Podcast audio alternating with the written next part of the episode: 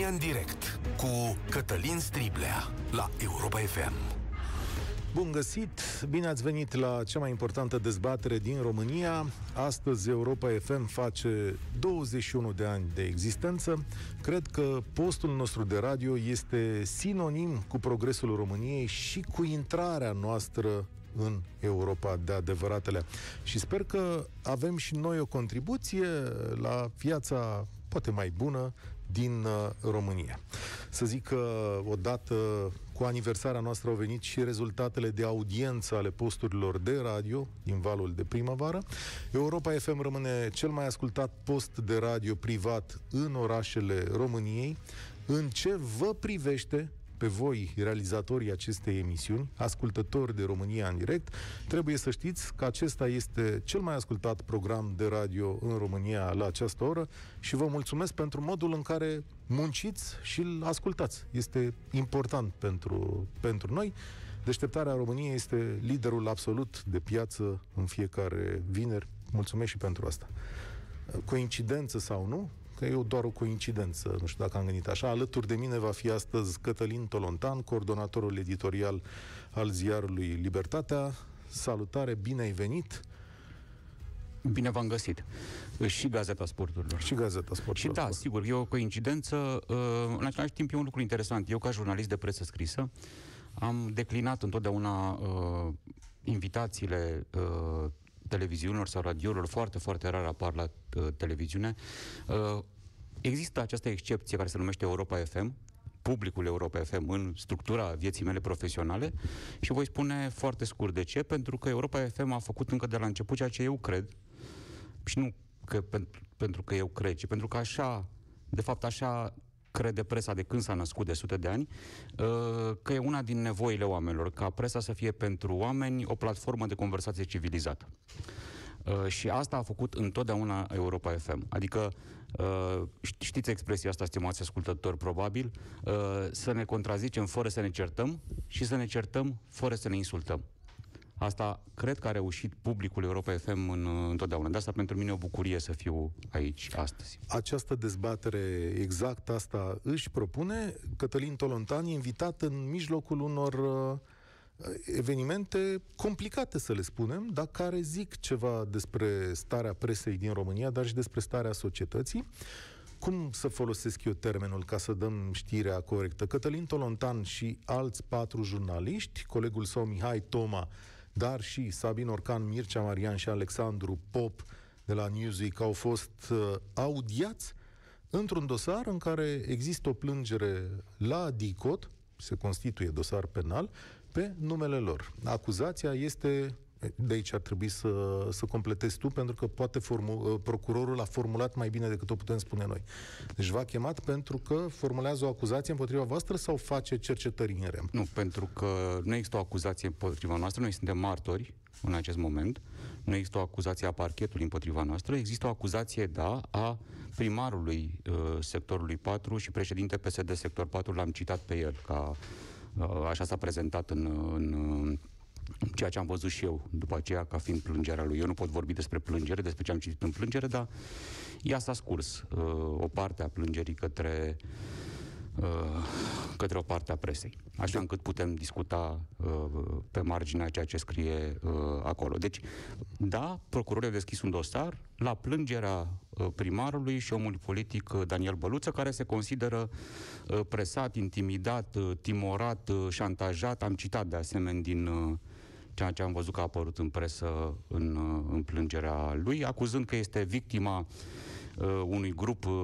organizat și șantajului și presiunii uh, jurnaliștilor care scriu despre el. În cauză sunt două articole de presă, două articole de presă în ceea ce privește libertatea, pentru că nu pot vorbi despre ceea ce nu știu. E vorba de un, o citare, practic, a unui articol de la, de la Newsweek.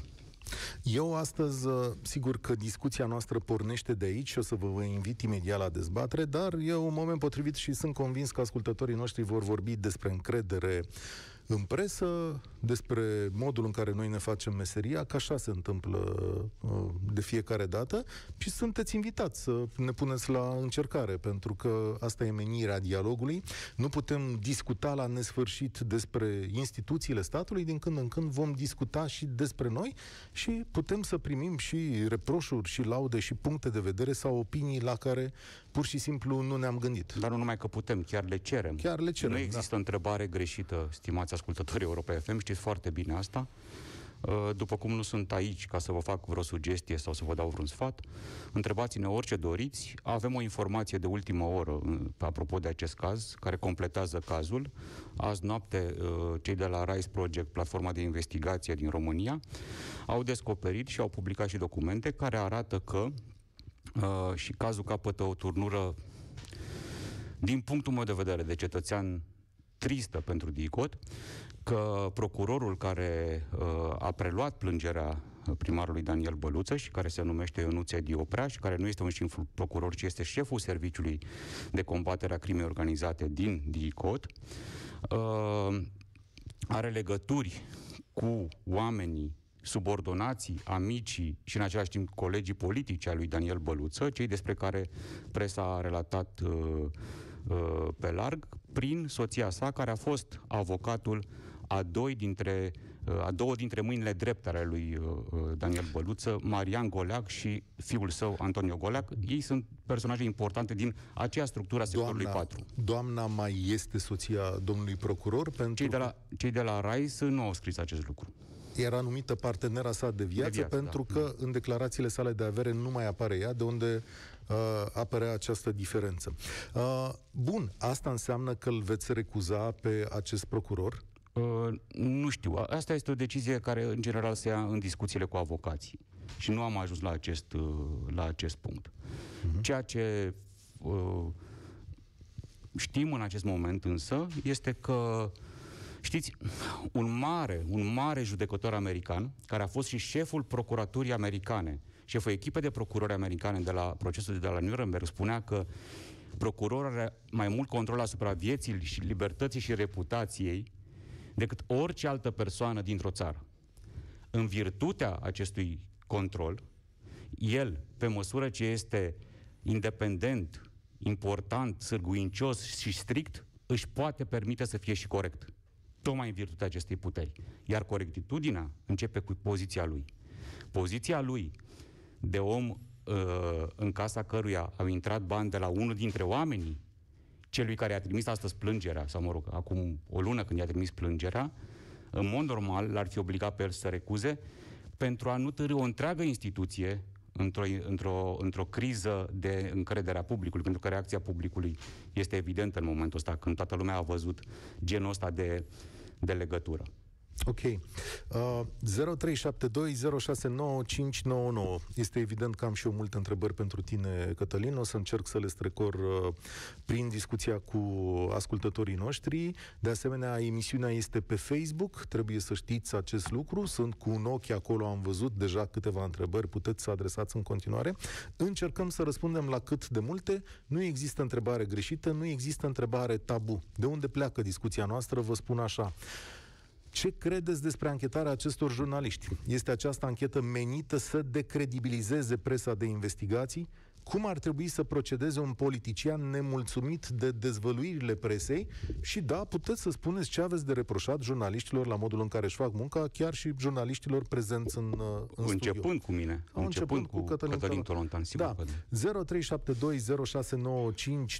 0372069599 Știți că discuțiile în trei părți sunt un pic mai dificile și mai complicate. O să vă rog să dați dovadă de răbdare pentru că uh, timpul va curge un pic mai greu pentru cei care intră deja pe linie și cred că primul dintre ei este Mihai, salutare, bine ai venit la România în direct. Uh, bună ziua!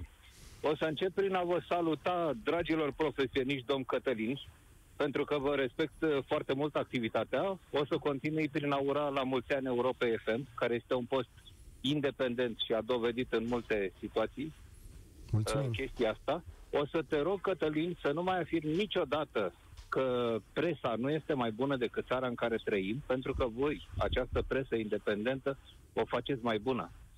Sunteți aici pentru Da. noi. Stai un pic, Sunteți că aici? presa, nu, e- presa este o medie a mai multor publicații. Când spui presă, Exact ne aici facem treaba vreau mai să bine ajung. și mai prost. Da, sigur. Exact aici vreau să ajung. Pentru noi sunteți contract, contactul cu realitatea. Chiar dacă Ok. această realitate de multe ori înseamnă media mai multor știri. Uite, vezi, Nu toate exact, obiective. exact în acest moment, cineva scrie pe Facebook în felul următor. 99,9% din presa scrisă și audiovizual este coruptă, inclusiv voi cei care lucrați la Europa FM. Și asta este un punct de vedere destul de răspândit. Este o părere personală și o asumă, este Ok. problema dumnealui, cel care scrie. Așa cum, iertați-mă că vă întreb, Cătălin Tolontan sunt, așa cum și Da. elogiul dumneavoastră la adresa noastră este tot o părere personală. Da, Cele și două vreau să păreri spun că nu personale într-o sunt plătit să vă democrație aduc acest conviețuiesc, elogiu. Conviețuiesc. Asta e important, să, ș- să știm cu toți. Exact. exact. La Asta Mihai. este media. Aflu cu stupoare despre o uh, cercetare penală deschisă împotriva unor ju- jurnaliști de investigații. Nu se poate ca un investigator privat să fie cercetat pentru că a făcut publice rezultatele investigațiilor lui și de-abia când nu se vor mai întâmpla astfel de stupizenii, atunci, domnilor, va intra în vigoare dominația puterii, o să repet expresia care ți-a plăcut, Cătălin, puterii clasei de mijloc a normalității, Da. clasei media Dar a normalității. De ce? Stați puțin, că eu n-am înțeles și eu îl întreb aici și pe Cătălina, adică e o întrebare deschisă. Ce e greșit, domnule, când vine un procuror și îl întreabă dacă are plângerea pe masă? Nu e nimic greșit în a întreba pe oricine. Da? Orice procuror care primește o plângere uh, e obligat de lege să o evalueze uh, și să o cerceteze. Și e, deci este responsabilitatea lui, nu este doar dreptul, este responsabilitatea lui să facă asta. Și cei mai mulți procurori din țara asta își merită acest nume. Cei mai mulți. Și instituțiile unde Corect. lucrează știu acest lucru. Și aici o putem intra în discuția aia infinită a pensiilor uh, de merit pe care eu le consider, nu că le consider eu, ci așa sunt date de tradiția democratică a țărilor mai, mai bune decât noi, pur și simplu mai bune decât noi, sunt importante. De ce? Tocmai pentru că oamenii ăștia au restricționate drepturile și magistrații și polițiștii și uh, uh, alți oameni au restricționate drepturile pe parcursul carierei. Și de aceea, în momentul în care li se termină cariera, societatea convine să răsplătească faptul că, de pildă, n-au putut avea al doilea job, n-au putut avea afaceri, nu au putut să facă parte din mișcările civice. Revin, revin. Am uh, schițat așa, am înfuriat foarte multă lume, sunt convins când am spus lucrul ăsta, dar asta este credința mea. Chiar și când nu sunt de acord cu justiția din România, credința mea este că pentru a avea instituții serioase, oamenilor acestora trebuie să li se recunoască restricțiile și riscurile pe care le întâmpină. Revin la întrebarea lui Cătălin. Deci Uh, procurorul... Cătălin, ve- Te rog. doar o secundă. Procurorul este obligat să cerceteze. În măsura în care îi se spune că un extraterestru l-a insultat sau l-a șantajat sau l-a răpit pe primarul Daniel Băluță, procurorul are o problemă. Care extraterestru este mascat într-un om. Pentru că este datoria lui să-și dea seama dacă acel, acea plângere, care, eu încă o dată, nu pot vorbi despre elementele concrete ale ei, dar o pot califica ca fiind aberantă acea plângere poate fi obiectul unui dos- un dosar la DICOT, pentru că DICOT este unul dintre parchetele care își caută o reputație ciuntită în ultimii ani. Eu, ele trebuie să se ocupe de cazurile cu adevărat importante, nu de articole de presă critice la adresa uneia sau altuia dintre politicienii Ok. din putere sau din opoziție. Mihai, te ascultăm.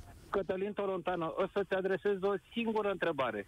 Uh, Câte din investigațiile tale, uh, multe dintre ele justificate, pe care le-am urmărit, s-au soldat și cu autosesizare și începerea unor cercetări? Au fost destul de multe. Unul, că nu sunt niciodată ale mele, lucrăm în echipă. Corect. Uh, e o precizare foarte importantă lucrul ăsta. Le-am numit generic, da. Uh, și multe dintre ele au avut consecințe în, juri, în justiție. Sunt în, în bugetul statului român sunt peste 10 milioane de euro recuperați în urma proceselor juridice, nu în urma articolelor scrise de noi. Mihai, stai o secundă acolo. Uh, fii atent. Da? Percepție de internet. Revin și spun. Gabi David, presa în general este obiectivă, mai puțin presa sportivă, ce scrie, în- unde 90% dintre articole sunt scrise contra cost. Acum am aruncat-o și pe asta pentru că tu ești coordonatorul și al unui ziar de sport. Des, al singurului ziar de sport da. tipărit care a mai rămas în Da, România. Gazeta Sporturilor. Da, ok, sigur. uite percepția aici. Că nu știu dacă a aruncat-o din răutate, A, dar dar este ea o, vine în percep- spațiu este o public. percepție pe care noi o cunoaștem și cu care ne luptăm în fiecare zi. Și, într-un fel, e și just. A, Povestesc o înt- întâmplare de astăzi. Am fost sunat astăzi de directorul unei stații de televiziune din Moldova, nu spun decât atât, care avea o problemă legată de un caz care pare a fi, într-adevăr, uh, m- m- uh, rău tratat în justiție. Cineva a avut o problemă cu interlopii și se părea că interlopii sunt protejați. Nu știm uh, detaliile. Și mi-a spus uh, cât costă. Zic, ce să coste?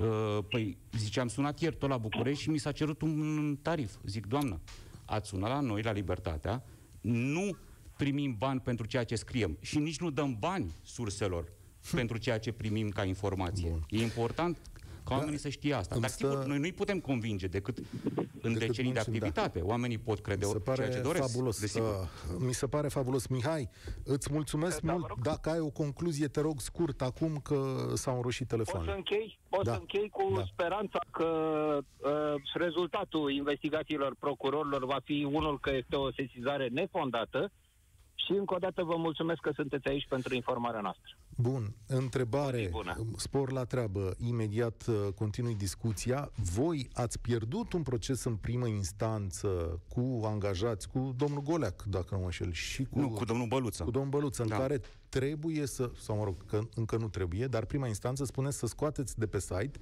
câteva articole la adresa lor. Mai multe, vreo șapte articole, da. Vreo șapte articole. Uh, aici, cum interpretăm Aici lucrurile? înseamnă că acel judecător a dat dreptate primarului Daniel Băluță. Uh, În același timp, noi admitem uh, suveranitatea punctului de vedere al judecătorului în, în integralitatea ei, care punct de vedere este când va rămâne definitivă decizia judecătorească, asta se întâmplă după căile de atac, dacă va rămâne asta, atunci ștergeți articole. Dacă va rămâne asta, evident că vom șterge articolele. Și evident că va însemna că acești judec- un- o serie de judecători au decis că noi am greșit și vom recunoaște fără discuție acest lucru. Asta este a- care normală a democrației. Aici e ceva cu presa. Câte articole sunt în total? Pentru că există Păi nu, s-au această scris întrebare... Zeci și zeci de articole despre Ok. primăria sectorului 4. Aici vorbim despre șapte articole despre care ni s-a cerut să Și fie scoase. Am văzut această opinie exprimată în spațiul public. Domnule, că uh, ați făcut o țintă personală din uh, această primărie și din acest primar. Uh, noi avem zeci de cazuri despre care am scris zeci sau uneori sute de articole. Așa există, scriem. există o limită, adică, nu știu, întreb. Tradiția presei și uh, lucru pentru care oamenii ne apreciază, sigur, cei care ne apreciază, pentru că sunt și cei care nu ne apreciază, este faptul că nu ne oprim din a căuta faptele. Ori asta înseamnă o continuitate. E- Este, pentru că altfel, cum ne imaginăm că ar, ar fi lucrurile? Adică uh, discutăm despre o primărie doar în lunile pare sau impare sau uh, ne oprim după 2 ani și îi lăsăm nesupravegheați în calitate de cetățeni noi, da? Practic reprezentăm oamenii. Uh, pe cei care dețin puterea într-o țară, asta nu se poate. Ei trebuie să fie tot timpul scrutați de către opinia publică prin presă. Asta e datoria noastră. Dumitru, bine ai venit la România în direct. Bună ziua, bine v-am găsit și felicitări pentru tot ceea ce faceți, toată stima. Domnul Cătălin, să fiu scurt, știu că sunt mulți pe fier care așteaptă. Și mă bucur că e domnul Cătălin Tolontan acolo. De mult voiam să iau legătura cu dânsul sau să măcar să pot să schimb uh, o vorbă. Referitor la cele două aspecte ale subiectului dumneavoastră de decrebilizare a presei și atac, așa, uh, al presei, presei de investigație, vreau să spun, uh, pentru a nu se întâmpla așa ceva, în primul rând, presa ar trebui să fie credibilă și ei să nu facă, sau ea să nu facă atac, uh, atacul uh, la persoană fără o investigație uh, profundă. Uh, De acord cu ce a spus domnul Tolontan, că trebuie să fie o platformă de convorbiri civilizată, așa, așa mai departe, dar uh, să fie cu sens uh, dus întors, nu unisens, nu numai dinspre cititor spre investigator. Și acum, domnul uh, uh, Cătălin, domnul Tolontan, m-au zis, da? Sigur, sigur. A, Așa, bun. Domnul Tolontan, uh, uh, de ce am, uh, am ținut să vorbesc cu dumneavoastră? Doar să clarificăm o informație pe care dumneavoastră ați lansat-o în presă, în Gazeta Sporturilor, cu mulți, mulți ani în urmă, în care eu am fost implicat direct într-o murdărie care nici nu a existat. Uh, e vorba de mulți ani în urmă, nu că roscolesc trecutul, dar asta e, uh, când echipa de fotbal al Stelei uh, a jucat la Liverpool. E vorba de, de 2003. Eu am fost comandantul aeronavei care a dus acea echipă la Liverpool și a adus-o înapoi. Și într-adevăr, la bord se afla Gigi Becali, se afla Pițurcă, Mitică Dragomir, toată, tot staful, inclusiv uh, Gică Hagi. În presă, și am ziarul acasă, dacă doriți vă trimit o fotocopie, ați spus că la întoarcere uh, Becali a fost suspectat de o sumă imensă de bani, nu știu ce, băgat în vamă, uh, dezbrăcat, controlat, n-a găsit nimic. În care m-ați acuzat pe mine ca, virgulă, comandant al aeronavei, că am luat șpagă de la Becali ca să-i trec banii pe lângă vamă pentru că pe noi nu ne controlează. Domnul Tolontan, nu că nu am primit nici un cent de la Becali, dar nu am primit niciun bună ziua, niciun mulțumesc, niciun la revedere. Singurul, singurul care a venit în, cabină de, în cabina de pilotaj și poate confirma, discutați cu el, a fost Gică Hagi, care și-a cerut scuze pentru comportamentul mizerabil al întregii echipe, de la patron până la ultimul... Foarte până interesant. La ultimul, Stați o până la secundă ca să putem primi și un răspuns. Fac o paranteză, Da. într-o mare coincidență, să știți că m-am aflat în Liverpool în acele zile și am fost ca jurnalist la acel meci, nu în aeronava dumneavoastră, pentru că trăiam în Anglia atunci. Așa, A, există, au existat informații la data respectivă pe care le-am primit și eu în anturajul echipei Steaua. S-a și descris o întâmplare despre care am auzit de mai multe uh, zone în zilele respective, că a fost vorba de o sumă de bani cash pe care uh, domnia Da. sa ar fi avut-o asupra lui la hotel și că a existat o Posibil. discuție acolo. Și acum îi dau drumul uh, lui Cătălin să răspundă la chestiunea asta. așa. Dacă deci, dați-mi mai știu. voie, vă rog, să, să, să termin.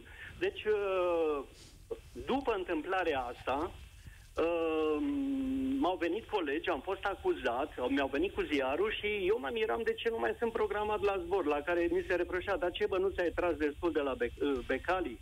Și vreau să spun că după o lună și jumătate, eu am cumpărat Airbusul 310, da?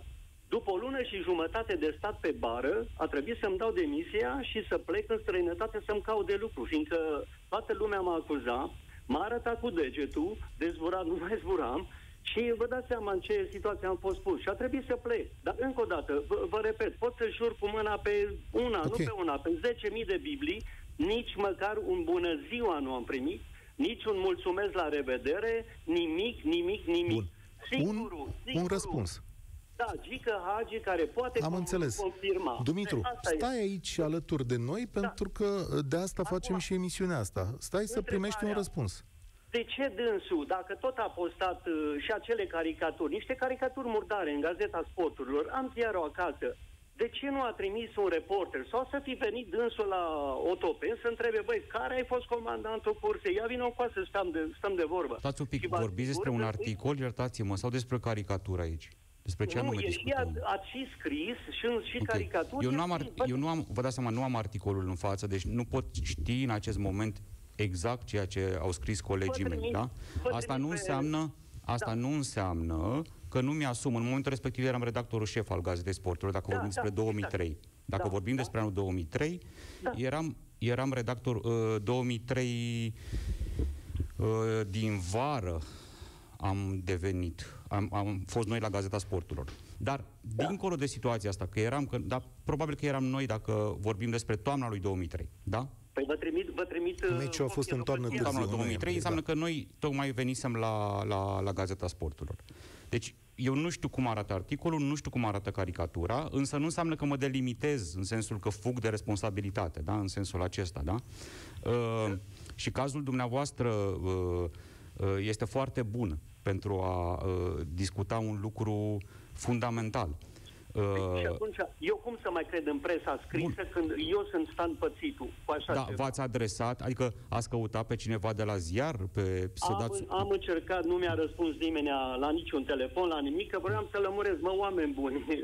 nu am E, avut astăzi răspundem la toate mail-urile și asta îmi pare rău uh, uh, cu, uh, ceea ce s-a întâmplat atunci, să să știți că sigur că pentru dumneavoastră este acel adevăr, da? Uh, însă se întâmplă extrem, extrem de rar. Și acum o să mă întrebați, poate, bine, domnule, dar e normal să se întâmple? Și aici intrăm într-o discuție foarte dureroasă, dar e corect să o punem. Da, spuneți, vă ascult. Da? Da. Uh, și anume, de când s-a fondat democrația modernă, presei Da.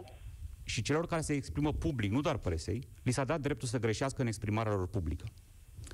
În ce sens li s-a dat dreptul să greșească? În sensul bunei credințe. Cu alte cuvinte, dacă cineva nu spune, uh, nu scrie cu rea credință, știind că este neadevărat, asta înseamnă rea credință, atunci, chiar dacă pierde un proces, înseamnă că lucrul pe care l-a făcut a fost cu bună credință și a fost în folosul interesului public. O să spuneți, dar de ce există acest uh, drept în plus, al, al, a, a, a, nu doar al presei, ci al liberei exprimări? Pentru că noi toți, prin Constituție, ne-am gândit așa, decât să avem o presă fricoasă, care să-i fie, căreia să-i fie frică să greșească în fața celor puternici, nu în fața unui pilot e vorba aici, da? Vă dau, e vorba de politicieni, președinți de țară, miniștri și așa mai departe, afaceriști puternici, da? Că, căreia să-i fie frică să greșească, mai bine avem o presă care să aibă curajul și permisiunea de a greși uneori dacă o face cu bună credință, pentru că asta ține societatea mai sănătoasă și îi face în ultimă instanță pe oameni mai protejați în fața puterii exercitate asupra vieții lor de cei care conduc. E o, O chestiune, secundă. recunosc, delicată și foarte dificil de, Dar- de discutat, dar asta este realitatea consfințită prin legile României și prin legile Dar europene. eu am o curiozitate. Dacă ați fost într-un impas atât de mare, care v-a dat viața peste cap, Da. de ce nu v-ați adresat justiției? Care, De ce? cum să zic, Haideți, haideți că uh, vă, vă spun uh, uh, Pe sincer. scurt, uh, da. Am uh, contactat un avocat uh, și mi-a zis, bă, zice, eu- eu locuiesc în Sibiu, eu sunt sibian, locuiesc în Sibiu. Zice, mă, mer- trebuie să mergem la București.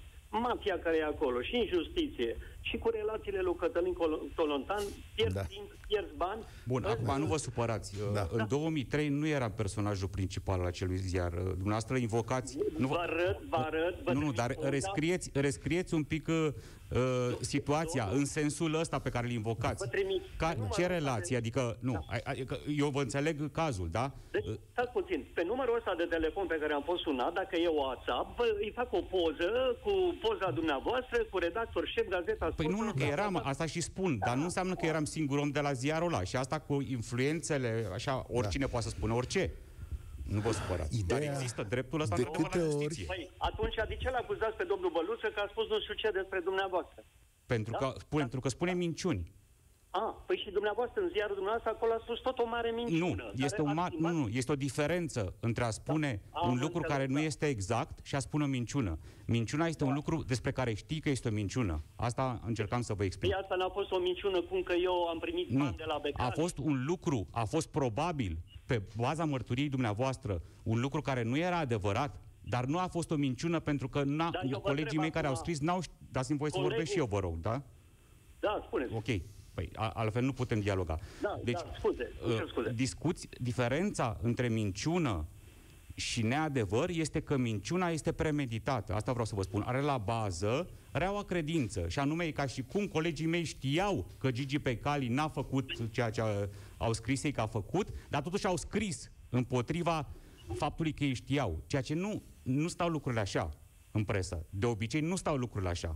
Și dacă da. lucrurile ar sta așa, atunci există, într-adevăr, tribunalele la, la dispoziție. Noi nu-i spunem domnului Băluță de ce uh, uh, ne dă în judecată. Să ne dea în judecată cât vrea. Nu e niciun fel de problemă.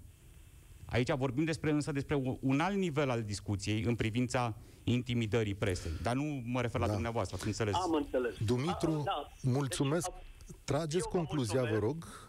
Și eu Uh, vă mulțumesc frumos, cele bune, sănătate, Sănătate. și țineți-o tot așa. Cele bune, domnul Cătălin. Ne îndoios că uh, se pot face uh, greșeli. Uh, bun, uh, acum ideea e următoarea. Din punctul meu de vedere, în momentul în care noi, jurnaliștii, greșim, am început din ce în ce mai mult, au trecut aproape 20 de ani de la întâmplarea asta, să avem mecanisme de control și sunt redacții specializate care la rândul le verifică. Este mult mai greu astăzi să vii cu o minciună. Și mai e ceva. Sunt o grămadă de instituții judecătorești care vă pot, judecătorești, de justiție, care vă pot apăra. Ideea că vă spune un avocat că nu o să aveți șanse în fața presei, este o idee foarte slabă. Nu, și mai e ceva Interesant. foarte important. Sigur că exemplul omului este dureros în măsura în care el uh, uh, f- funcționează în narațiunea respectivă, nu pun la îndoială nimic. Uh, dar societatea a cântărit în momentul în care a cătuit legile, care este pericolul cel mai mare? Pericolul cel mai mare este să existe o știre care nu e corectă, din când în când, sau să existe o permanentă, un permanent abuz al unor autorități nesupravegheate asupra vieții. Pentru că, da, știrile au și ele un rol uh, nociv, fără discuție, dar marile decizii ale politicienilor asupra a miliarde de euro, asupra uh, oricărea dintre aspectele uh, vieții noastre, alea sunt cele care socotește Constituția. Da? Sunt cu adevărat importante. Acolo trebuie să veghem ca societate. 0372069599.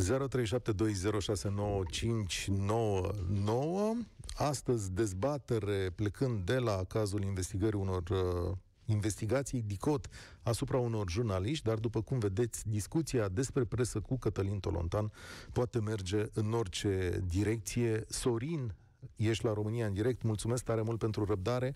V-am explicat celor care prindeți linie că lucrurile merg un pic mai greu. Alo, Salutare! bună ziua! Și în primul rând vreau să vă zic la mulți ani pentru uh, cei 21 de ani de Radio Europa FM. Referitor la tema zilei de astăzi, eu, eu zic să lăsăm justiția, care noi zicem că e liberă, să-și facă treaba, nu? Și la final o să vedem dacă cine are dreptate, domnul primar sau echipa domnului Tolontan, sau domnul Tolontan și colegii. Așa să ne dăm noi cu părerea că are dreptate sau nu are, nu știu dacă e bine. Adică ați spune că întrebările pe care le punem astăzi nu sunt legitime Mm. sau că n-ar fi Nu, trebuit nu, să nu. purtăm discuția asta? Nu, normal că trebuie purtate, dar nu putem să ne... Uh, mai înainte l-am auzit pe domnul Tolontan uh, uh, zicând că domnul primar minte. Acum eu nu am de unde să știu că minte sau nu minte, până nu se pronunță justiția. De acord, numai că nici nu pot să-mi opun. Dânsul, um, mă gândesc că dânsul zice din punctul lui de vedere. Sigur, dar uh, uh, fără, aveți dreptate. Uh, Aceasta este uh, opinia mea pe ceea ce am văzut, că afirmă domnul primar. Da, da. Vă înțeleg. Așa pot să zic că și Și are, are, respectivul are valoarea primar- unei opinii personale, nu are o mai mare valoare. Vă înțeleg și eu pe dumneavoastră. Deci asta nu e, ce am da, spus și eu aici atunci nu eu, este un uh, uh, adevăr, da? Este opinia mea. Care, o, repet, are o Da, valoare limitată. fiecare- adică de părere, ca fiecare- să, să fiu mai... Da, fiecare sigur. om este liber să aibă propria părere, dar De acord. părerea asta nu, nu cred că uh, e ceva bun să o exprimăm în public sau la scară națională, pentru că un post, postul acesta de radio este ascultat de foarte mulți oameni și putem, da, o ținem pentru noi părerea asta. E, nu, aici vă contrazic și este ceea ce spuneți, este împotriva Constituției. Pentru că oamenii care au născocit minunea asta care se numește democrație și pe care noi românii, ă, după care noi am alergat atâția și atâția ani și am dobândit-o atât de greu, au găsit că este mai bine să suportăm răul gândirii și al liberei exprimări decât răul de a ancheta sau suprima gândirea asta. A- De ce au crezut asta până la urmă? Pentru că mințile care gândesc singure, care încearcă să caute adevărul, care sunt independente, sunt esențiale pentru ca oamenii să se poată autoguverna. Despre asta Bun, este și vorba. tocmai- Deci nu putem tocmai- opri dreptul la opinie al cuiva, să știți, asta este nu, un eu lucru... nu, nu, pe departe gândul meu să vă opresc fiecare și eu am o părere, dumneavoastră aveți o Exact, părere, fiecare exact. are o părere. Dar au fost atâtea cazuri în care oameni care la, la sfârșitul uh, procesului s-au dovedit a fi uh, uh, infractori, sau mai nu folosesc, nu vreau să, să vă acuz de ceva, Doamne ferește. Păi nu, că Așa nu e nicio zice problemă, și că ne eu acuză domnul vinovat, Băluț, nu adică sunt nu e... Vinovat, nu sunt, uh, nu sunt vinovat, nu, eu sunt curat. Hai să lăsăm, să mergem până la sfârșit. Păi da, asta se și Pentru întâmplă, că- să știți că nu, că pentru nu, că, nu uh, este... Noi am am- fost am- acolo și am, am dat declarații în calitate de martori. Da, Adică, dar nu puteți să, uh, dumneavoastră, să-l acuzați că minte. Hai să vedem dacă minte. Dacă, dacă Păi nu, eu, dumneavoastră eu, aveți eu dreptate, spun că toată stima e și credința respectul. mea că minte. E, e datoria mea să spun asta. Orice om Eu își n-am poate urmărit spune cazul opinia. și nu, numai ce, s-a, ce am mai auzit. Uh, referitor uh, la interlocutorul, la antevorbitorul meu, n-a primit niciun răspuns din partea dumneavoastră. Și știm cu toții, presa scrisă e știm cum se procedează, mai ales hmm. la sport, cum? mai ales cum? la... A, aici mă faceți că... pe mine curios că toată lumea spune că știe cum se procedează.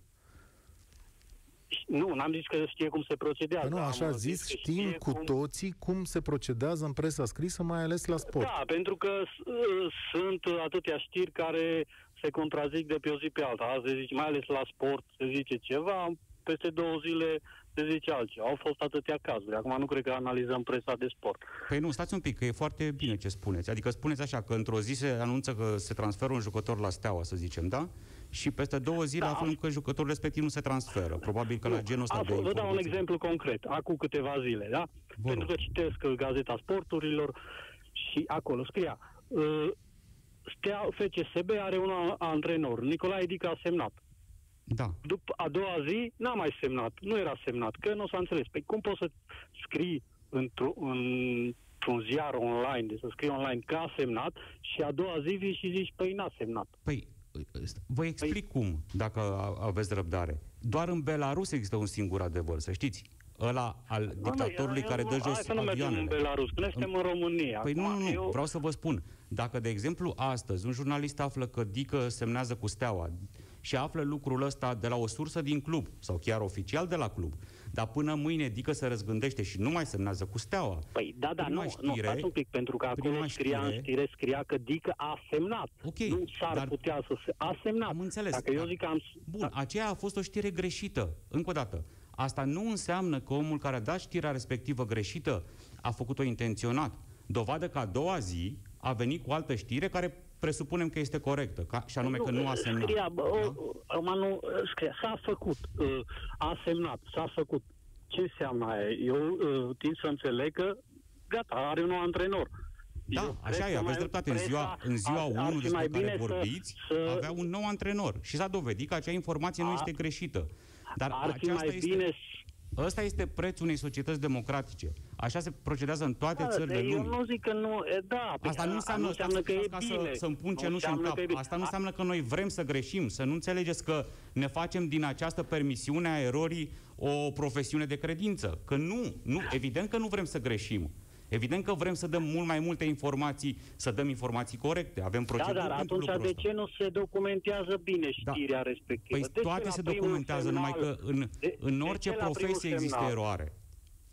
Dar... Da, de ce la primul semnal se aruncă pe, pe Nu, piață? îmi pare rău, aici nu aveți dreptate. V-am dat dreptate Uh, cu uh, anterioarele argumente aici sunt, uh, sunt, de, sunt, vin cu altă opinie. Nu aveți dreptate. Nu puteți ști că la primul semnal, pentru că nu se face la primul semnal niciodată în presă. Păi, da, înseamnă că toate cele cinci surse, să zic, eu am spus, a, a spus da, ar fi bine să facem odată o discuție teoretică despre cele trei surse, că nu știu în ce măsură funcționează astăzi cele trei surse, dar am o idee, de ce nu-l penalizați prin necitire? Adică dacă v-a creat această nemulțumire în privința știrii respective, de ce reveniți?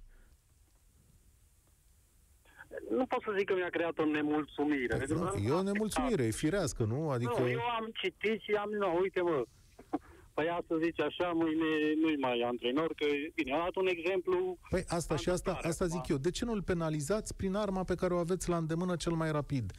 Mâine... Cea mai bună armă să nu mai citesc site-ul respectiv, dar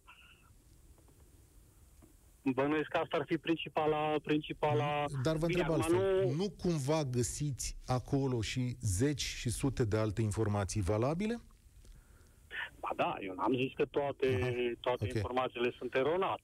Și atunci judecata o facem pe baza unei pase greșite nu, la mijlocul terenului. Nu, fost o judecată. Nu pot să zic că a fost o judecată. Vă pun la încercare. Ăsta e rostul acestei discuții, pentru că și noi vrem să înțelegem din uh, meseria asta. Sigur, uh, aici, uh, când vom face seminarii despre presă, o să vă spunem și despre finanțare, și despre oamenii care lucrează în redacții, și despre faptul că ar mai fi un lucru.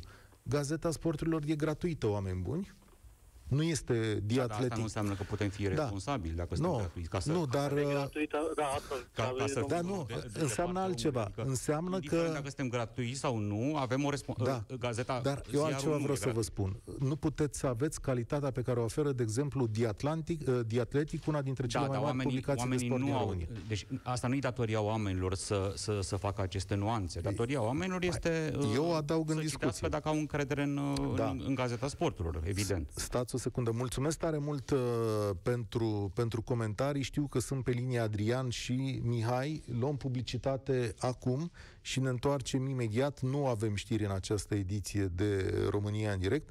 Încercăm să prindem cât mai multe telefoane. E o discuție rară. 0372069599, o discuție rară despre presă și probabil una dintre cele mai bune pe care le-am avut în uh, ultima vreme în uh, acest studio. Așadar, publicitate, cine este pe linie am să vă rog să ne aștepte, cu Cătălin Tolontan rămânem și după ora 14 la România în direct. România în direct cu Cătălin Striblea la Europa FM.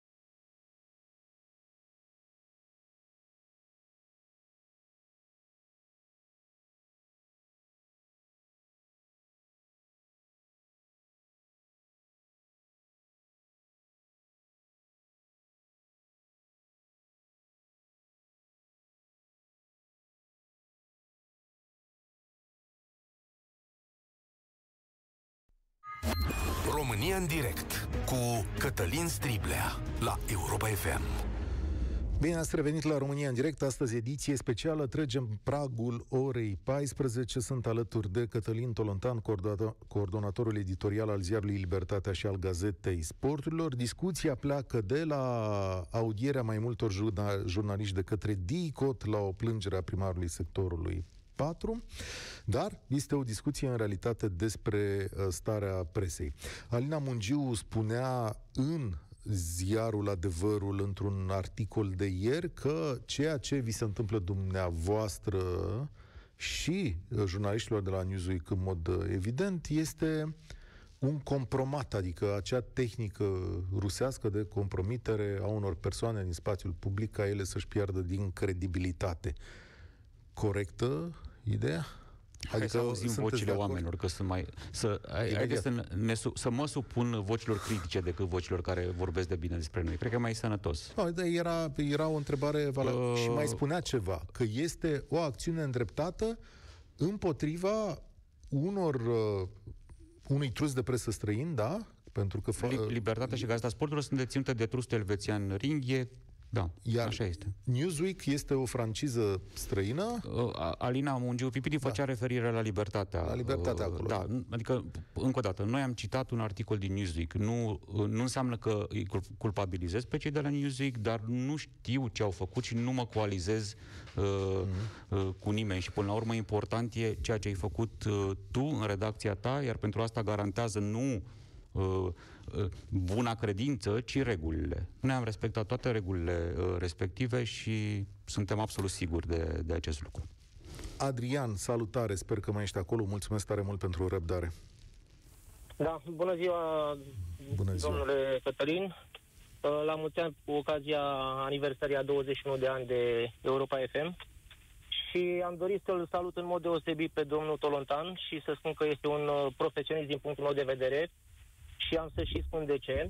Acum uh, trei luni de zile am avut o speță legată de o rudă foarte săracă dintr-o localitate din uh, uh, județul Olt. Am încercat la foarte multe televiziuni să iau legătura să expun problema. Singurul uh, om care a răspuns foarte prompt și care m-a ajutat să rezolv problema rudei respective a fost uh, domnul Tolontan. Pentru acest lucru vreau să-l, uh, să-l salut în mod deosebit și să exprim respectele mele pentru dânsul pe și pentru profesionalismul de care a dat dovadă. Dânsul... Iertați-mă că eu nu mi-aduc aminte, că e important ca oamenii să înțeleagă da, ce, înseamnă, da, este... ce înseamnă a ajuta, că noi nu ajutăm pe nimeni, noi doar uh, publicăm lucruri. De, da, da, era vorba de acel uh, ajutor social pentru o persoană care nu avea niciun fel de venit în afară de cei 150 de lei pe care îi uh, acorda comuna respectivă pentru uh, prestația uh, lunară, iar uh, primarul uh, comunei Osica de Sus a tăiat acel ajutor uh, social, motivând că Ruda nu locuiește în, uh, în da, comună. Și noi ce am făcut? Am scris despre caz. Noi am scris exact. despre lucrul ăsta sau ce anume am făcut? Do- domnișoara Diana Mezeșan a fost împreună cu cu o echipă, cu cineva de la dumneavoastră, cu, fotorepo- cu un reporter, cu un uh, fotograf de la dumneavoastră în uh, comună și datorită dumnea ei și datorită, prima dată datorită dumneavoastră, că dumneavoastră ați dat mai departe această speță, am rezolvat uh, situația respectivă. Ba mai mult am încercat chiar și la uh, ăsta, cum îi spune, la uh, îmi scap acum să, să spun la județul Olt, iar răspunsul mi-a venit abia după 30 de zile, în condițiile în care uh, persoana respectivă nu avea nici măcar cea mai mică sursă de venit, în afară de ceea ce aș fi putut trimite eu uh, de curiozitate, altceva, altceva spuneți... nu avea absolut nicio, nicio, nicio sursă de venit. Ah. Și din cauza asta am dorit să intervin. După ce au văzut articolul în ziar, autoritățile s-au mișcat mai bine? Nu, chiar în ziua respectivă, chiar în ziua respectivă am ajuns în Slatina. Primarul și cu doamna care a făcut ancheta socială nu au fost, uh, nu au putut fi înduplecați, bă, uh, acuzând, mă rog, uh, motivând legea respectivă, dar eu le-am spus că legea este, au interpretat-o greșit, greșit, și n-au vrut să țină de, cont de acest lucru, dar cu doamna directoare de la AJPIS, dacă mi-aduc eu bine aminte, din Slatina, Uh, dânsa a dat uh, telefon uh, la, în comuna Osica și i-a întrebat dacă ei, okay. Au, ei realizează ceea ce au făcut uh, cu omul ăsta. Da, deci s-au mișcat autoritățile după ce a apărut presa pe fir. Asta exact, este evident. Exact. Exact. Bun, exact. acum eu vreau exact. să vă spun foarte clar și cred că lucrul ăsta vi l-am spus că asta este modalitatea în care începem dialogul, pe, indiferent cum îl purtăm, cu toți oamenii care ne dau informații și ne povestesc păsurile lor, că noi nu ajutăm pe nimeni și nu avem niciun merit în ceea ce s-a întâmplat în acest caz. Și meritul știți Eu... cine îl are? Dumneavoastră. Pentru că ați avut curajul să dezvăluiți ceva care ține de intimitatea familiei, de, de un lucru uh, dureros. Și alături de dumneavoastră, oamenii care au citit lucrurile astea și alături de ei, oamenii din uh, instituțiile statului, care or fi alea, care și-au dat seama că, că ei sunt puși acolo să lucreze în folosul oamenilor. Atât. Noi nu am fost decât cei care am luat informația dintr-o parte, practic de la dumneavoastră, și verificând-o, am trimis-o către mai mulți oameni, dintre care mulți probabil că se aflau și ei în situația uh, rudei despre care uh, vorbiți. Mulțumesc frumos! Exact. Ce am vrut, da, ce am vrut, să, ce am vrut să spun cu această problemă este faptul că eu chiar dacă am încercat prin forțe proprii să rezolv această problemă, nu am reușit, deoarece mi se închidea telefonul în nas. Ba mai mult, dacă am trimis uh, la prefectura, la, pre, uh, mi-am adus la prefectura județului Olta, am trimis acel uh, mail și am spus că se va verifica și vă, voi fi contactat în termen legal. Zic, domnule, dacă dumneavoastră stați să faceți uh, să-mi, faci, să-mi răspundeți în 30 de zile, păi femeia moare pe stradă.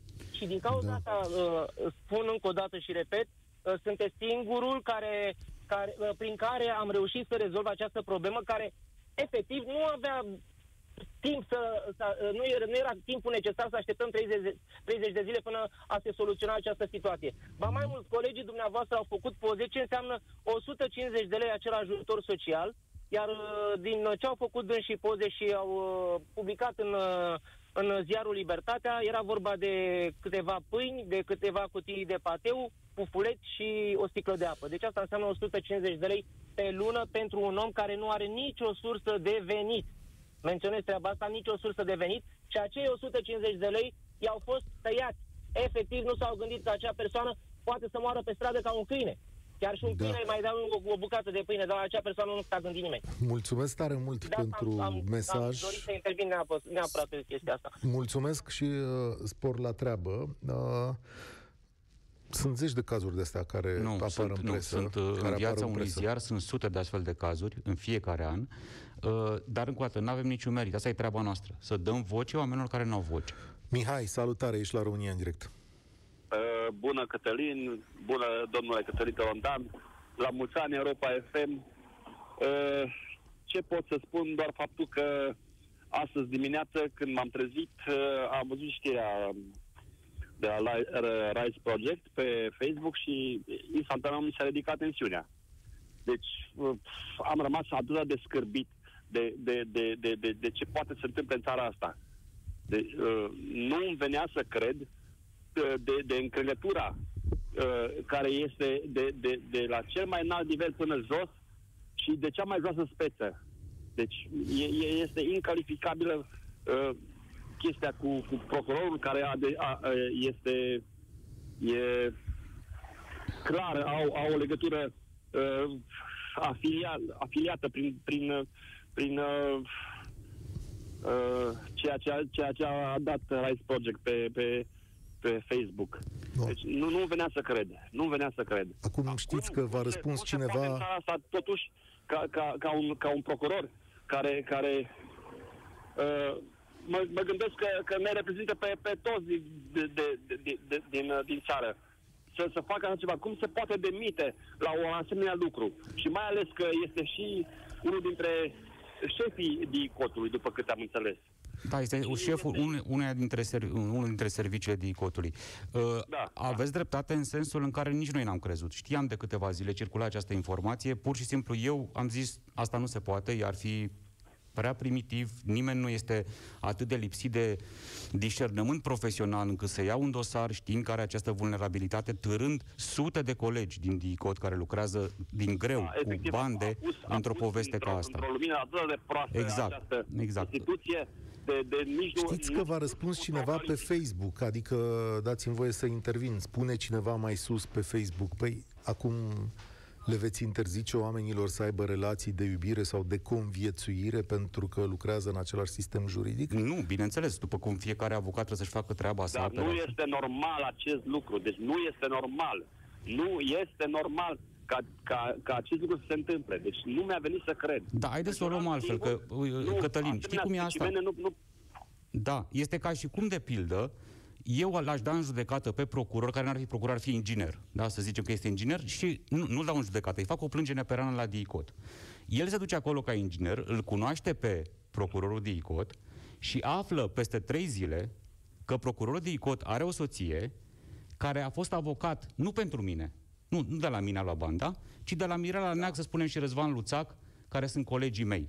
Că asta e situația. Goleac, cei doi goleci, familia Goleac alcătuiește pentru băluță structura da, de colegialitate profesională, politică. E, e mult mai complicat decât nu sunt trei jurnaliști. Omul ăla, inginerul, s-ar simți echitabil tratat de către justiție. Însă ce vreau să vă spun eu este următorul, următorul lucru. Nu dau sugestii, nu dau sfaturi, dar disperarea, lehamitea și sentimentul că în țara asta nu se poate face nimic este ceea ce mafia și acești Așa oameni este. vor să stârnească în noi, de fapt.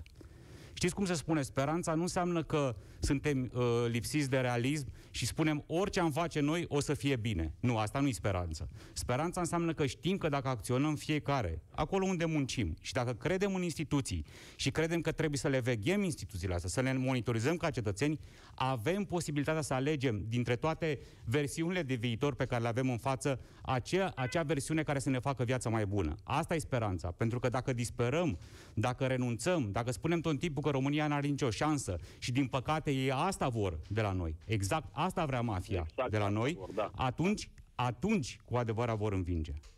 Îți mulțumesc tare mult. Încerc să mai iau două telefoane până la finalul acestei emisiuni, dacă ești de acord, Cătălin, pentru că am zis până la două și un sfert. Publicul dictează. Să stăm, uh, să stăm un pic mai mult. Uh, a, e o întrebare care revine și revine și revine pe Facebook. Sigur că pentru noi este ceva atât de, de simplu și de ușor de explicat, dar poate pentru public e diferit, că lucrăm cu percepții. Deci sunt oameni care întreabă de ce te-ai întâlnit cu uh, domnul Blidar de la Astra Vagoane. Na, poftim. Pentru că jurnaliștii se întâlnesc cu cei pe care îi intervievează. E obligatoriu să facem asta, să vorbim cu ei, fie la telefon, fie întâlnindu-ne. Am f- n-am fost singur, n-am fost într-un loc ascuns, nu era nimic ocult. Eram într-un uh, restaurant plin, era o terasă acoperită în, în București, împreună cu colega mea Mirela Neag. Deci n-am fost doar eu și el. Uh, asta fac jurnaliștii. Este normal să ne întâlnim cu oamenii despre care scriem. Dar, în, în, uh, cei care au pus la cale mizeria asta și care susțin că acest lucru este un lucru care nu se face, inversează lumea, pur și simplu. Oamenii ăștia ne propun nouă o lume inversată. Uh, dar cum ar vrea să facem interviurile? Ne vorbind cu oamenii pe care intervievăm, mai ales că, foarte important, am publicat respectiva discuție, un articol despre respectiva discuție, acum un an de zile, după ce am purtat discuția. Adică nu am ascuns nimic. Am spus, în, deci n-am dat doar citatele respective. Am spus că ne-am întâlnit cu el într-un restaurant, am descris scenele din restaurantul respectiv. Așa se face presă peste tot în lume și slavă Domnului că se face și se va face, indiferent care sunt uh, to- toată această operațiune de manipulare și de mi- mizează pe ceva care de fapt nu există. Mizează pe lipsa de discernământ a publicului. Eu cred foarte mult în discernământul publicului, nu numai din România, în general. Oamenii își dau seama care este adevărul de fapt. Valentin, ești la România în direct, salutare. Bună ziua! Am, uh, am rămas cu o frază după ce a fost articolul cu jurnalistul din Ungaria. Și fraza a fost că în Ungaria presa e ca o pisică ce toarce în brațele puterii. Cred că o parte din vină la noi presa o are și pentru că primește bani chiar prin contracte oficiale transparente. Pentru că politicianul român s-a obișnuit că atunci când dă niște bani publici, ca și cum i-ar da de la el și așteaptă un favor. Inclusiv politicienii tineri. Nu l-a taxat nimeni pe domnul Voiculescu când a zis că este atacat pentru că unele televiziuni sau unele trusturi nu mai primesc bani. Adică ce să înțelegem? Că era tot ok când se- li se dădeau bani și li se ridicau osanale? Nu mi se pare normal. Cu atât mai mult cu cât, de exemplu, chiar și campaniile de acum din pandemie. O- Când se primește o licență de la CNA pentru radio sau pentru televiziune, respectivul care aplică pentru acea licență este obligat să uh, transmită, să difuzeze mesaje de interes public. Deci nu era niciun temei prin care să primească televiziunile sau radiourile bani pentru niciun fel de campanie.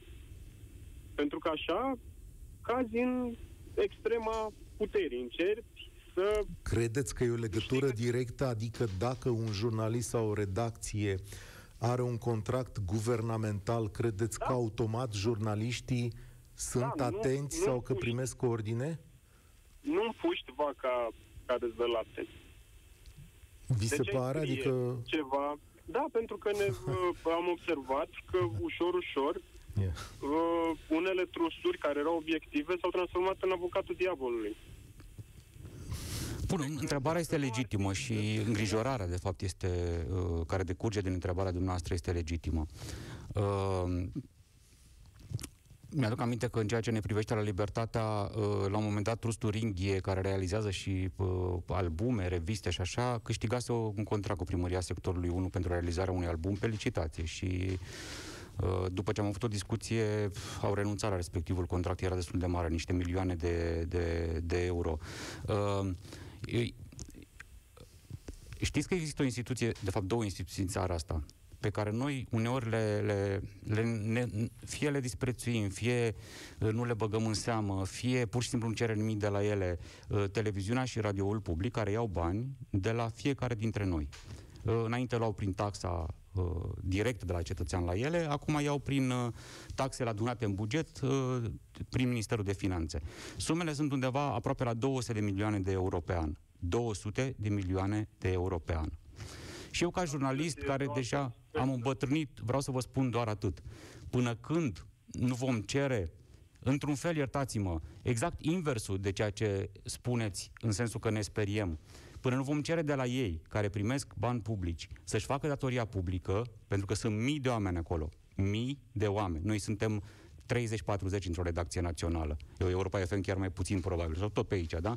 Uh, cât putem acoperi, câte investigații câte putem face, câte știri putem scoate la, uh, la iveală, dar ei acolo sunt mii de oameni. Până când nu vom cere de la ei să fie corecți, tocmai aici vin la dumneavoastră, pentru că primesc bani publici, tocmai pentru că sunt obligați de acești bani să facă un serviciu public, Dar nu, ne va fi foarte greu, să știți. Fi nu poate fi TVR-ul etalonul obiectivității de, Dar de, de ce să nu fie? BBC-ul este. Pentru ar că, trebui pentru să fie. Că știm, ar trebui să fie, dar în, în ritmul ăsta uh, nu o să se mai întâmple niciodată ca presa să fie obiectivă. Pentru că noi avem alte așteptări. Știm da. ce uh, cloacă e acolo, ce colcă e în TVR și în radiodifuziune și nu puteți să spuneți, e același principiu, da, dar până când nu se schimbă ăla, nu ne schimbăm nici noi. Nu, nu, nu da, aici dumneavoastră uh, înțeleg ce spuneți. Uh, aveți uh, vreo suspiciune chestiune sau vreun fapt în privința independenței, libertății, că nu, acum nu vorbesc despre alții, da? Nu, am apreciat când ați scris un articol și ați spus că uh, ați aplicat pentru fondurile acelea puse la dispoziție de... Da, și am dat exact sumele pe care Trustul Ringhiel exact. a luat. Da, dar, așa. Nu mi se, dar asta nu înseamnă că mi se pare normal. Am înțeles, Poate am înțeles, dar nu suntem patronii presă, uh, acestui trus, să știți, adică... Așa este, Dar suntem jurnaliști, putem scrie, putem pune întrebări, vă putem spune c- care sunt sumele luate, că e informație publică și e dreptul nostru să o publicăm, indiferent de uh, interesul comercial al patronilor sau, uh, sau nu, dar a, aici e limita profesiei noastre. Adică... Da, înțelegeți, înțelegeți că uh, l-a surprins inclusiv pe domnul Voiculescu că da, sunt atacat pentru că nu sunt mai unele trusuri nu mai sunt plătite. Păi nimeni nu s-a sesizat când s-a spus enormitatea asta. Cum adică? Dar tu uh, erai ok până acum pentru că s-a, s-au pompat bani și nu scria nimeni de tine și brusc când s-a închis robinetul... Dar n-aș spune că a beneficiat la Voiculescu de un tratament da, pro sau contra spus, uh, nu, din cauza unor bani aici. Asta. Dar înțeleg, încă dată, înțeleg îngrijorarea și e justificată. Da. Vă mulțumesc pentru punctul ăsta de vedere. Uh, că e foarte legitim și e foarte important și lumea trebuie să știe despre modul în care ne ducem activitatea, dar să știi că apropo de televiziunea și radioul publice, mare parte din presă a substituit sau s-a substituit sau a completat activitatea acestora. Și cred că sunt instituții de presă în țara asta private care au făcut uh, jurnalist public Uh, foarte intens în anii aceștia și au suplinit au făcut o parte... Cătălin, dar vorbim despre grupuri de câțiva oameni da. sau în cazul redacțiilor naționale de câțiva zeci de oameni și noi avem o resursă Uite. uriașă uh, neexploatată și uh, presa locală e din ce în ce mai, uh, mai slăbită și știrile care ajung de acolo la noi despre ceea ce sunt se întâmplă cu viața oamenilor ăla sunt tot mai puține. Asta e problema. Când și asta, da... după, asta e opinia mea, tot așa, e o simplă părere. Fără știi, TVR și fără Radio că... România nu putem face bine. A, dar n-am zis, Doamne ferește, din potrivă zic. Asta e credința mea. Când, pentru că ești șef de redacție și ai fost șef de redacție în ultimii 20 de ani, știi foarte bine că în momentul marii crize financiare din 2010, redacțiile din România aproape au dispărut multe dintre ele la modul fizic și probabil că și voi și alții ați rămas în niște, într-o mână de oameni. Uh, și lucrurile cu greu s-au reparat. Dar nu suntem chiar o mână de oameni, suntem ceva ah. mai puternici. Se vede Azi și da. lucrurile care Azi da. uneori da. le reușim, alteori le greșim. Bune sau răi, sau bune sau rele lucrurile pe care le facem, suntem independenți. Asta, Hai să, asta e datoria noastră. Să vedem dacă mai este Sabin, care încheie această ediție specială de România în direct. Salutare! Bună ziua! În primul rând aș vrea să vă felicit pentru atâtea ani de presă și atâtea anchete. Dar de-a blocat mai devreme, domnul Tolontan a zis că nu vrea să fie lăudat, că asta nu are o mare valoare din păcate sau din fericire. Eu vreau să vă întreb altceva. A spus de câteva ori de dreptul constituțional al presei și este foarte bine că e așa, că să nu ajungem într-o dictatură de orice fel. Însă puterea, asta dă o putere presei. Responsabilitatea, din păcate, trebuie să vină dinspre presă. Și întrebarea mea e destul de simplă, fără să fie un caz concret. Eu știu că dreptul meu încetează unde începe dreptul celuilalt. Eu când fac o acuzație, chiar dacă este o părere personală, în momentul în care o fac public, trebuie să am să, sus, să susțin acea acuzație.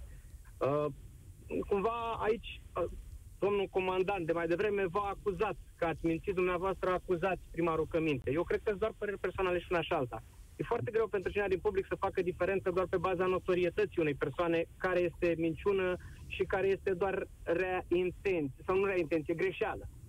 Cred că cumva aici presa trebuie să vină cu pondere și cu un echilibru, cum ponderează erorile. Se pot întâmpla erori și sistemul de justiție greșește, dar are sistem de apel, de recurs, de și mai departe. La în presă, care ar fi? Adică dacă cineva publică un articol despre tine, de făimător, nu mai ai nicio șansă să te apere.